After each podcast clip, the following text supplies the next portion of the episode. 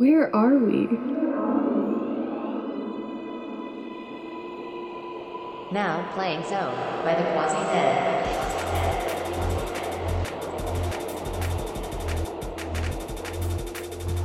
Welcome back to Deep Dark Tunnel Diaries. This is episode number 10.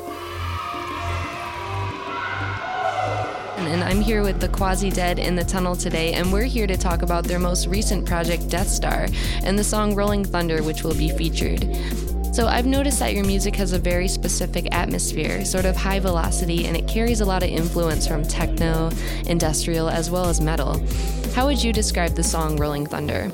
Well, Rolling Thunder, I took a lot of influence from the composer Mick Gordon, who composed the soundtrack for the video game Doom, both the first one and Doom Eternal. And on the soundtrack to Doom, Mick uses distorted downtuned guitars, and he also uses heavy synth and a lot of layering and a lot of samples. Um, there's probably a little bit less layering and sampling on Rolling Thunder, but Rolling Thunder is meant to be kind of a, a steady, pounding sort of track that actually uh, that actually references what the song title came from, which is the bombing techniques of the U.S. government on the Viet Cong military uh, encampments uh, during the you know the Vietnam conflict in the 70s and the 60s and 70s. Your music elicits a theme. Could you elaborate on some of the concepts in Death Star? Yeah, uh, Death Star. All four tracks are very spacey. They're they're all instrumental, so there's there's no vocals, which, um, in my opinion, allows the listener a little bit more freedom to interpret where they're at in the music. Personally, uh, my music is heavily influenced by cyberpunk and uh, dystopian, uh, futuristic society type of environments. You know, you're walking down a an alleyway. It's just crowded with people uh, someone's doing experimental drugs on the side of the road that you've never heard of before, and uh, there's flashing neon signs everywhere, and uh, it's you know really easy to immediately get a feel for that if I said cyberpunk just due to the amount of movies uh, and TV shows and music that's already out there that's kind of generated that aesthetic for the cyberpunk feeling.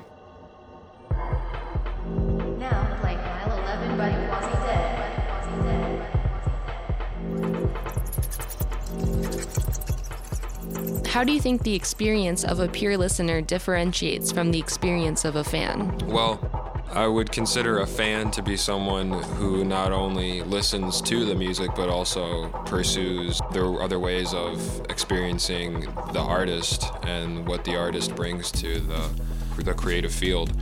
So a pure listener, you know, could be someone who's listening to the track in the car, listening to it while they exercise. Um, someone who's maybe not necessarily actively listening, someone who just wants something in the background. Uh, a fan goes out of their way to, besides listen to the, the music, experience the artist on a deeper level. You have an extensive knowledge of warfare. How does this knowledge complete the fantasy world you are presenting? My uh, my knowledge and background of uh, like the military warfare and history and that sort of thing uh, came from a shared appreciation and um, excitement at discovering and listening and reading all about all, all of those things with my dad when I was a kid. Um, my, my dad used to work for a private military contractor that supplied the U.S. government and other governments of the world with the main battle tank, the M1A2 Abrams. And so you know, similar to the, the, song title Rolling Thunder, which references, you know, a military operation from the Vietnam conflict. I, I think my infatuation with history is what leads me to is what leads me to bring the cyberpunk aesthetic to my music and to my artistry because I know a lot about history, but the future still has yet to be written and there's a lot of possibility and there's a lot of unknown. And that's exciting.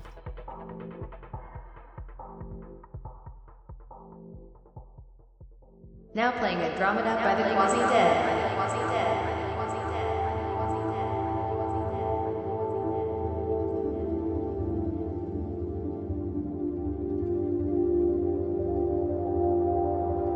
Aside from the creative aspects, do you take technicality into account when creating your music?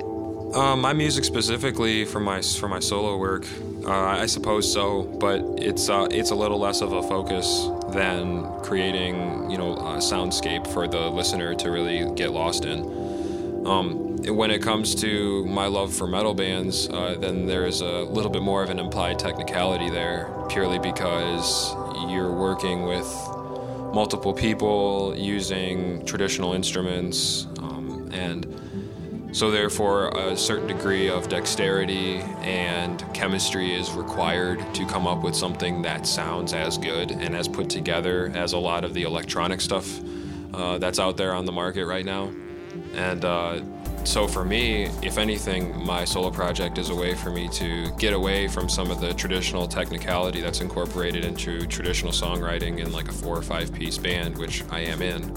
And uh, it, it, it allows me to experiment with layers and experiment with more uh, more sound effects and you know different different vibes and stuff like that and worrying less about where the one is or if I'm playing in a polyrhythm relative to the guitar and more about how can I transport the listener to my to my world. Could you describe to us how that contributes directly to your composition of your solo work?